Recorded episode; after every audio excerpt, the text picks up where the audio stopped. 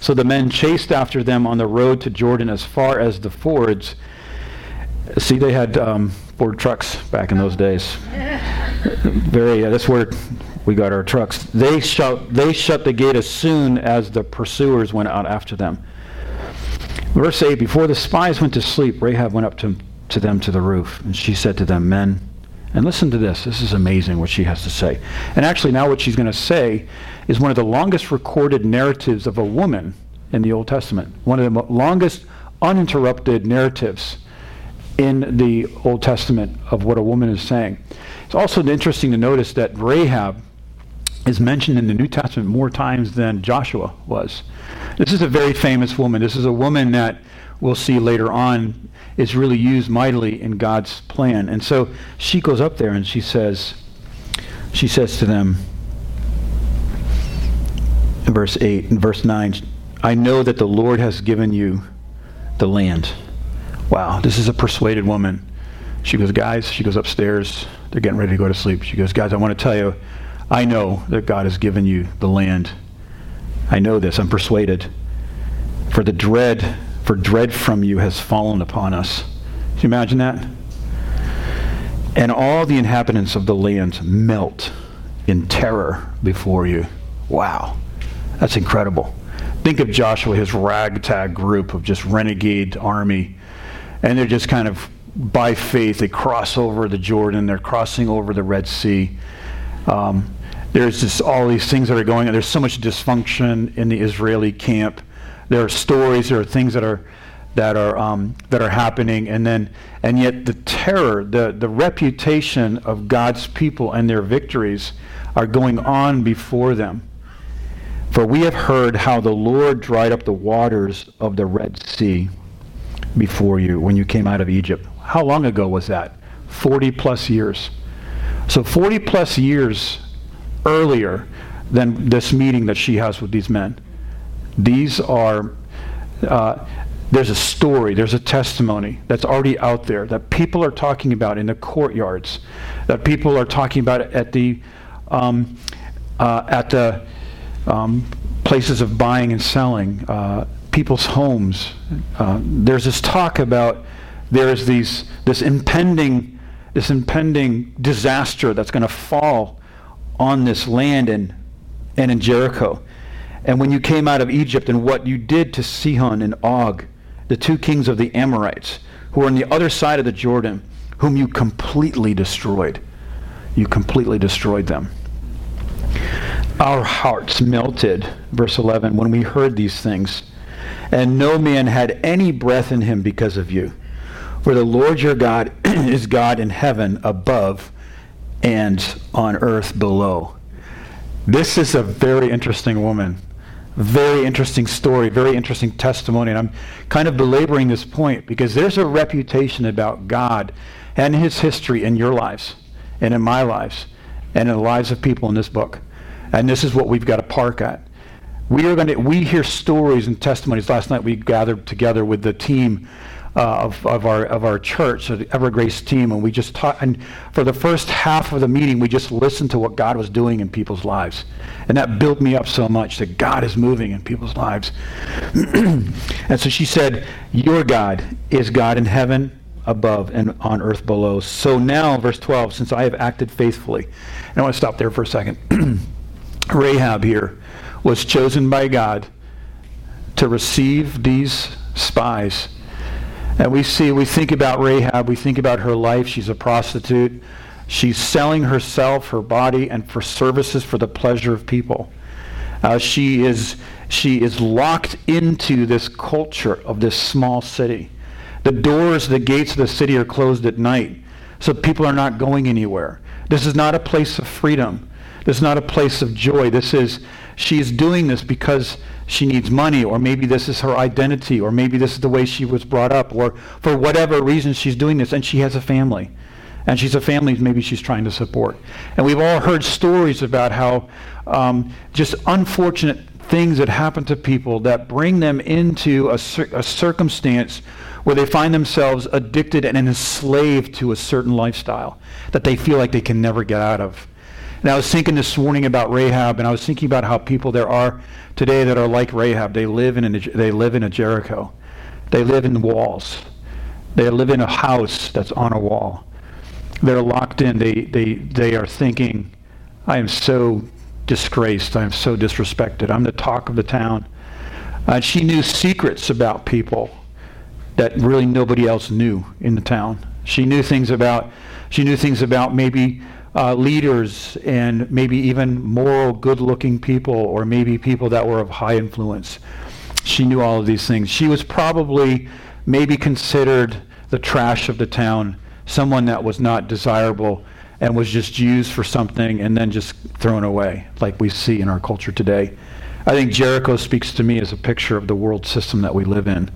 The system that we live in that's cursed in Genesis chapter 3. The earth is the earth, the, the ground, that because Adam sinned, everything about his world became cursed and broken. And that's the Jericho that we live in. We create these cities. It says Cain left the presence of God and he built a city. When people leave the presence of God or when God's presence is not in their life, there's this sense I have to construct something, I have to build something. Because I'm trying to get back to that utopia, that Eden that I was kicked out of. And that's really the motivation that people have. And so she's in this Jericho, and this is the Jericho in archaeology, and I love reading archaeology. I love reading about ancient, ancient history.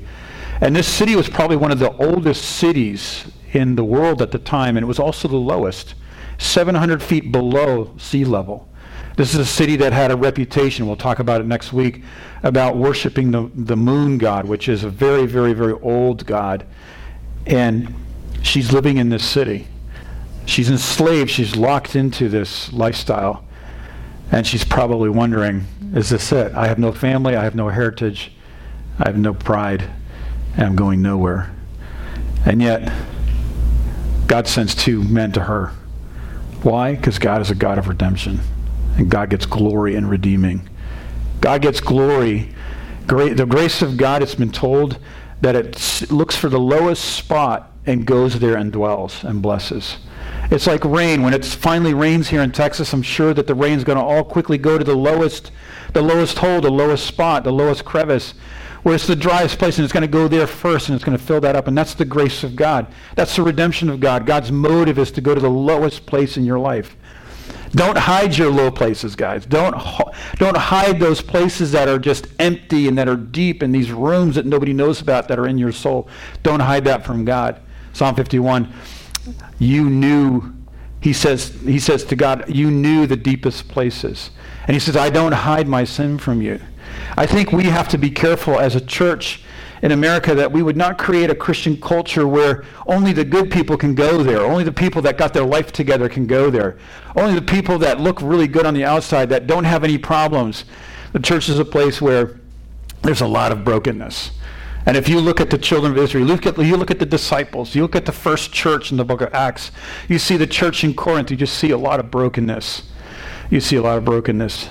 And it's okay when you have a lot of broken pieces in your life because the treasure inside of you shines through those cracks. Isn't that beautiful? So Rahab, Rahab here is the point person. This is the person that God wants to use. There's many other great people. I'm sure there's many other great moral people that were just morally together in in, in Jericho. I'm sure that they were good people. There were moms that really loved their kids. Uh, there were dads probably that worked really hard in Jericho. There were people that were that were just um, uh, that were just truly worthy of all the best and that should have been delivered from the impending doom that was coming upon them from God. And yet Rahab is the only one. Why is that? Well, because 40 years, and I think that we sometimes hear people say, and maybe you've heard people say it, God is a very, he's a, he's a bully. We read the Old Testament and he's coming in and he's slaying children and he's slaying animals, he's slaying people, innocent people, and and we read these things and we're just astounded at the violence that we're reading and but that's that's not so. And let me explain why. Jericho had 40 years plus uh, hearing the testimony of what god was doing. And they had a mo- they had that chance to look to their to look to God Yahweh, who is the God of all other gods, who is God of all greater than all other gods, and say, "You are God of heaven and you are God of earth." And one person did that, and that was Rahab. God doesn't look to the person that has everything together. God is not looking to us if we've if we've ceased from all of our sins or our besetting. God is looking to the one who will fear him that will say, "Yes, Jesus, come into my life. Save me." And that man that cries out for mercy. And so Rahab says, "Your God is God in heaven above and below." And so she's believing. She's believing. This is a beautiful picture Verse 12, so now since I have acted faithfully towards you. I love this. She's making a deal. God loves deals, don't you? Don't you like that? Jacob is saying to, he's wrestling with the angel, like, you bless me. And God is a God to be engaged, right? I think that we pray, okay, I prayed my prayers, I did my devotions, okay, amen. I think God wants us to engage him. He wants us to come in and sit and like and just duke it out, say and just wrestle with the Lord. You say, well, that doesn't sound very you know, that doesn't sound very spiritual. Well, why did I think why did Peter why was Peter chosen as the as a as the head as the head disciple, the head apostle? Because Peter always engaged Christ. Peter didn't have everything together. He was not as well spoken as maybe John. He was not a very good accountant, maybe like Judas. He wasn't very he there's a lot of things that he wasn't, but he knew how to engage God. He knew how to engage Jesus in prayer. And so Rahab here is engaging these men. And she sees an opportunity here. She says, Now since I have acted faithfully towards you, please swear to me by the Lord that you will also act faithfully toward my father's house. Please give me a firm pledge, verse 13 of, of Joshua 2, that you will spare my father, my mother, my brothers, my sisters, and all whom they own, and that you will deliver our lives from death. What does that sound like to you? That sounds like a prayer for salvation. That sounds like a plea for mercy. This sounds like a person who's understanding there's an opportunity here. And she's crying out. And the men said to her in verse 14, Our lives are yours. Wow. There's a. Here are the armies of Israel, two men, they're scouts, and they come and they're talking to this woman who, who really could, they're in a very vulnerable place in many ways. And they say to her, we're going to enter into this covenant with you. Our lives are yours. If you do not report us, then when the Lord gives us the land, in verse 14, we will act faithfully and kindly with you. Then Rahab lowered them by a rope through the window, for her home was set into the wall where she lived. And she said to them, Go to the hill country, so that the pursuers do not find you. Hide there three days until the pursuers return. Why three days? Um, there's a lot of spiritual significance there. There's a lot of symbolism there death, burial, and resurrection of Jesus Christ. But the Hittites and their military policies um, always, when there was an invasion into one of their cities, uh, they were mandated to go out for three days and look for the invaders. And so she says, go out there because she knew that the Hittites or that the Canaanite military policies would only last for three days and then they could go home s- safely. And when she lets them out, the men said to her, We will be free from this oath in verse 17. Will be free from this oath that you have made us swear, unless when you come into the land, you tie this red cord to the window through which you let us down. There's a red cord. It's a red cord that she let them down. And now that cord that she allows them to escape is the red cord that's going to save her. Red, what, is that, what does that symbolize in the Bible? Red. The blood of Jesus Christ, right? That's what that, the blood of Jesus Christ, the red here is, is a cord of redemption, and she's letting them out, and now it's going to be a sign of their salvation and their, and their deliverance and their safety. And what does that remind us of in Exodus chapter 12? That when the death angel, the last of the ten plagues, were going to go through Egypt and wipe out all the firstborn of the, of the, of this, of the country, that this red, the red blood of the lamb that would be painted and, on, and put on the doorposts over the door of the house would be a, a symbol of that these are God-fearers here. These are people that understand the blood of Christ and have the blood applied in their life, and so they are spared from the judgment and the wages of sin. And this is what Rahab is doing.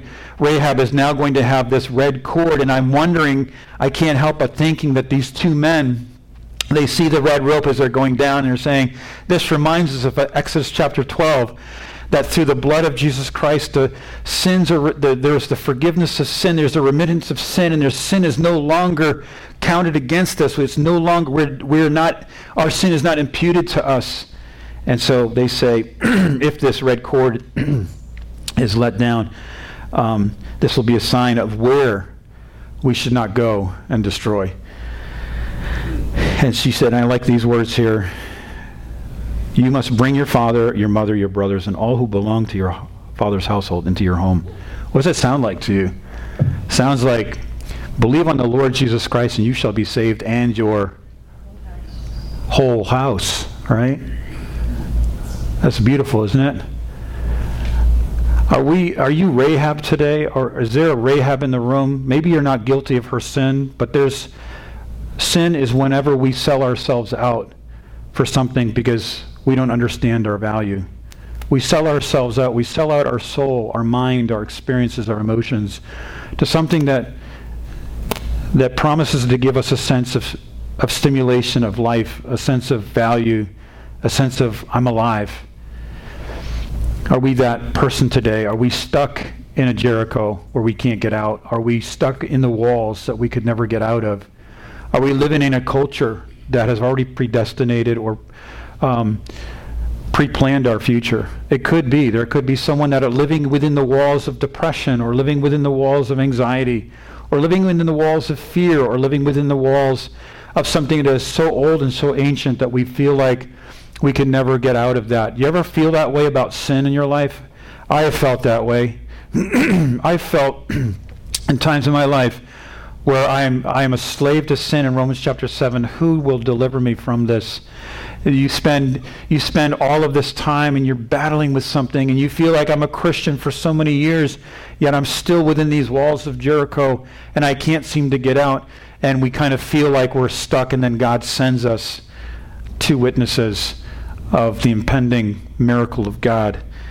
And we're given the blood of Jesus Christ, which is a sign of redemption. and they and they and they say to her, "Stay inside the house." This is an important lesson for us.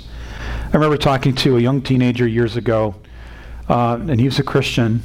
He's doing great these days. He's doing very good now. He's grown up, but he was struggling with just partying, and he was just like he was living here in the woodlands, and he would go downtown and just party. And he would come, and I would meet with him once a week, and we just talk. And this was just I would I did this for two years. I met with him once a week at Subway, and we talked. And he would just kind of tell me the battles that he was in, the addictions. And and I said to him, I said, you know something? I said, you have the Holy Spirit inside of you.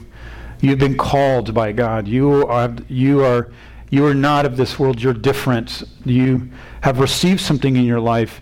And it could be that you could be downtown partying and something going on, and then um, you're in the wrong place at the wrong time, and then impending, impending disaster happens to you and the friends that you're with, and then you find out you're in jail. And that actually happened to him not so long afterwards. He was out having fun with his friends, and then he, he and his friends wound up in jail he was let out and he called me right up and he says, I got to meet with you. And we talked.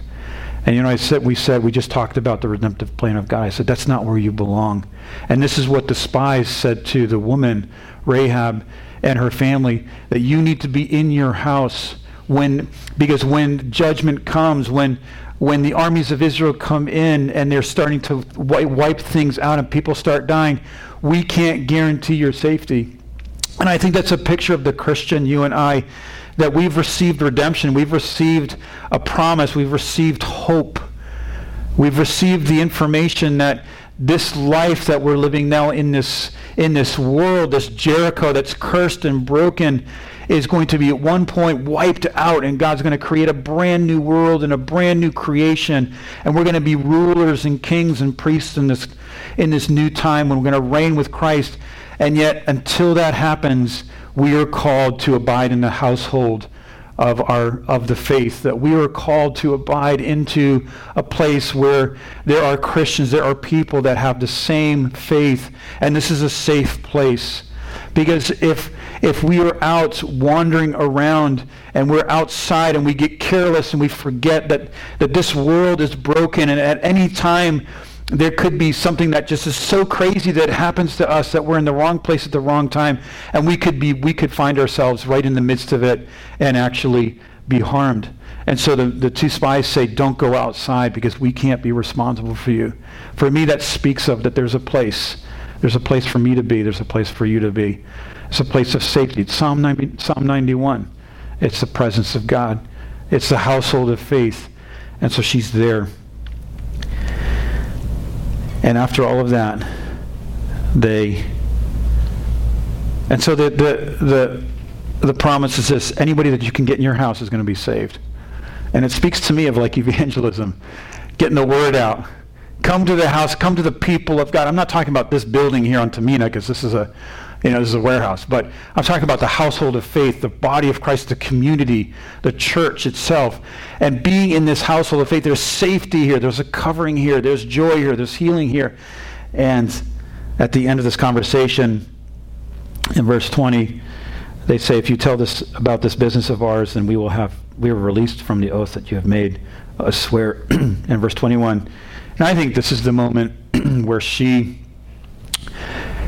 receives in a personal way uh, the promise and she says let it let it be so according to your words. Who else said that? Mary, mary the mother of jesus. She said that to the to the to the angel of the lord that came to her and said let it be according to your words. Here rahab is surrendering submitting to the plan of god and we see that she's going to be rescued. What an amazing story. Um, she and her family and those that she brought into her house are spared. I love this because in verse 21, God delivers us. He brings salvation to us from, and you know, when the word salvation is not just a theological word of salvation, but it's also deliverance from the impending curse that is in this world. Rahab is, after she gets this information of what's going to happen to Jericho, we don't read that she goes back out, that she's investing in her life there, that she's starting to put all this trust in the in Jericho. She understands that this whole system is coming apart. It's coming down. It's going to be destroyed. It's going to come to an end. And she has a brand new hope in her life. And she has this hope. And when this happens, this is such a beautiful picture of John chapter 6, verse 47. Truly, truly, Jesus says to her, uh, to, to his disciples in John 6, I say to you, whoever believes in me has eternal life. Rahab is believing on the message of the two spies, and now she's going to escape death. And that's the same for us. What happens? Her faith is proof of the gracious saving purpose of God. His overarching decree is that everyone who calls upon the name of the Lord will be saved in Joel 2, verse 32. This is one of the most dramatic examples of the grace of God in the Old Testament and is set in bold relief by the questionable aspects of Rahab's profession and, con- and confession. I want to end with this. When we think of a great, great, great God, and when we understand how great and mighty he is, we understand the other side of the coin, how great and nasty and, her- and ter- terrible and horrible the life outside of God is. Our life outside of God. We don't understand we don't understand the, how dangerous and how, how bad this world that, that we live in. We don't understand the evil of it until we understand how great God is. If we have a small concept and a small understanding of who God is, if our eyes are not enlightened, as it says that Paul said to the Ephesians, that our, the eyes of our understanding would be opened and that we'd be enlightened to what is the wisdom and the grace and the power and the nature and the character of God, if we don't have that happen, then our concept of sin is going to be very small. Oh, it's nothing. It's nothing. And I, I, don't, I don't want to make the issue of sin here because that's been paid for 2,000 years ago. But let's, if we have, if we're struggling with something, look at God. And if you look at God, then you're going to understand, you're going to understand the perspective of everything else in your life. And so she says, let this be according to your words. What happens? Well, Rahab becomes, we read in Matthew chapter 1, Hebrews 11 and James chapter 2, we see there's quite a bit the New Testament has to say about her. And let's read that here together. Matthew includes Rahab as one of the four mothers of Jesus' genealogy. Wow. You know that? Like, Jesus, who is your mother? Wow, you know, that's unbelievable. Matthew chapter 1, verse 5. God gets glory in reaching down to the, to the, to the worst and the most broken. Because very, very often, it's the worst and the broken that are humble enough to receive Christ. Do you know that all of the United States in prisons across America, that there's this incredible revival that's going on? That there are prisoners that are just guilty of the most heinous things that you can imagine that are now worshiping, praising God. Can you imagine like what God is doing in prisons for people that are never, ever, ever going to get out of that building? And they are just, they are, they, it's all God and there's nothing else for them. And that's why I think that unless we humble ourselves and receive that free gift of grace, that we're going to keep trying to make things happen in our city of Jericho. And eventually it all comes crashing down. The, the, author of Hebrews includes her among the great examples of faith because she welcomed the spies. Hebrews chapter 11, verse 31. She welcomed the spies by faith. There was a law in a, a Hammurabi code. It was law number 109. I was reading it this morning. And it was, it was written because of what happened here historically. That if there is a prostitute that is running a hotel or an inn, that, that, um, that, that, there, that if there are spies and there are people that, that come in that that go there to conspire against the city that that, that, that inn is in, that that's a, that's a crime. This was this was so interesting that when she said yes to the spies and she said no to the, the, the, men that came from the king that I don't know where they are, she's lying to them. She's lying to them. And I can't explain that. Do Christians lie? We're told that we're not supposed to lie, but I cannot explain what's going on here. Because in, in Acts chapter 5, it's better to obey God than it is to obey men in some cases here. And so she's, she welcomes these spies by faith. In Hebrews chapter 11, verse 31, she's part of the heroes of faith. And then the letter of James offers Rahab as an example of faith and action combined. James 2.25 says, Was it not Rahab the prostitute justified by works when she received the messengers and sent them out of another way? I want to, cl- I want to conclude this simple message with three things about Rahab. Rahab heard about the mighty works of God and was persuaded. You know, you and I are, you know, there's there's word on the streets that, God is doing things. When you and I enter into circumstances, we have no idea who and how great we are as God's people. And I know I know demons and I know principalities and powers are trembling because you're walking by faith every day. Their hearts are melting. Number two, she by faith hid the spies with the threat of hers and her family's life. Number two, Rahab was set apart. This is a picture of our sanctification. Separated, she was sanctified by the hope and promise, not putting her hope in the future and the power of Jericho. And that's sanctification, friends. Sanctification is understanding that Jericho is just is going to all come coming is going to all come crumbling in very soon. And so I'm not putting my hope in my and all of my dreams in Jericho. I have plans. We're good stewards of the of the things that God has given us in this world. We use the world not to abuse it. But my hope is not in this system or who, whoever is elected or whoever is running things. And that's how we sanctify. We sanctify ourselves by hope. And I think just the sheer terror of understanding that and this is wisdom when we think about a different alternative lifestyle that what could happen, where does that road lead? It's unbelievable. And then lastly, Rahab's past was wiped out, was wiped out with no heritage to point to for her children. She was a new person. We read in Joshua chapter 6, I think it's verse 25, near the end of the chapter, there's an account of what God has done, has what God had done after the walls of Jericho came down. And there's a little piece in there that says, and Rahab and all of her family were part of the Israelites. I wonder how that looked. You know, Israelites had all their clothes, their culture, and everything like that. And here's Rahab with her style, just with her clothes, with her family. I'm sure there was double takes. People were wondering, who is this person? That's the person that delivered the first city over to you in the promised land. And that's how God works. Don't look at your life as like some, like, you know, what am I? It, you are, God wants to use you and I to work victories and to deliver uh, people over into a place of just victory by the simple testimony of you believing God by faith, the Word of God. And when that happens, then, then, there's this beautiful thing that happens. It's a Rahab now, and I was thinking about it. Jericho is just absolutely wiped out, and there's nothing there, just sand. And so here's Rahab growing up. She's, she's starting to have grandkids now. Where are you from? Tell us about where you're from. Well, I'm from that. There's, it doesn't exist anymore. And that's how it is with our sin, our past, our, our, all of our brokenness. It's been wiped out by the judgment of God on the cross of Jesus Christ. It's wiped out. There's nothing to point to. And when you say that Jericho, what is Jericho now? It's Rahab who is from Israel. Rahab um, has a child. And what is, what is his name? Boaz. Who's Boaz? Boaz marries Ruth. Ruth is a Moabitess. Ruth in Ruth chapter 1 says the same thing that Rahab says to the spies. It's amazing if you just read it sometimes. She says it like, wherever you go, I'm going to go. That's what Rahab is saying to these two men. And then what Ruth, Ruth gives birth to who? There's this, and, and the, the, the son of, uh, the, her son is Jesse.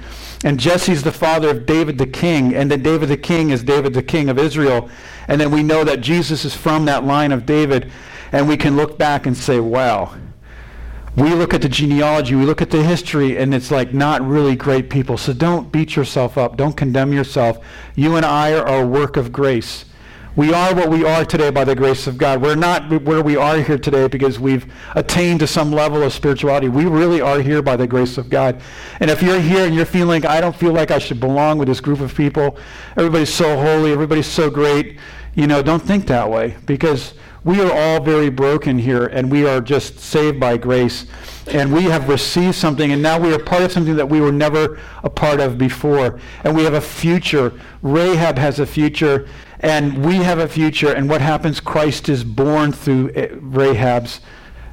Christ is born through Rahab's life. You and I are like Rahab. We have Christ born out of us. We are revealing Jesus Christ through the grace of God. And that's the simple message I wanted to share with you this morning. Let's bow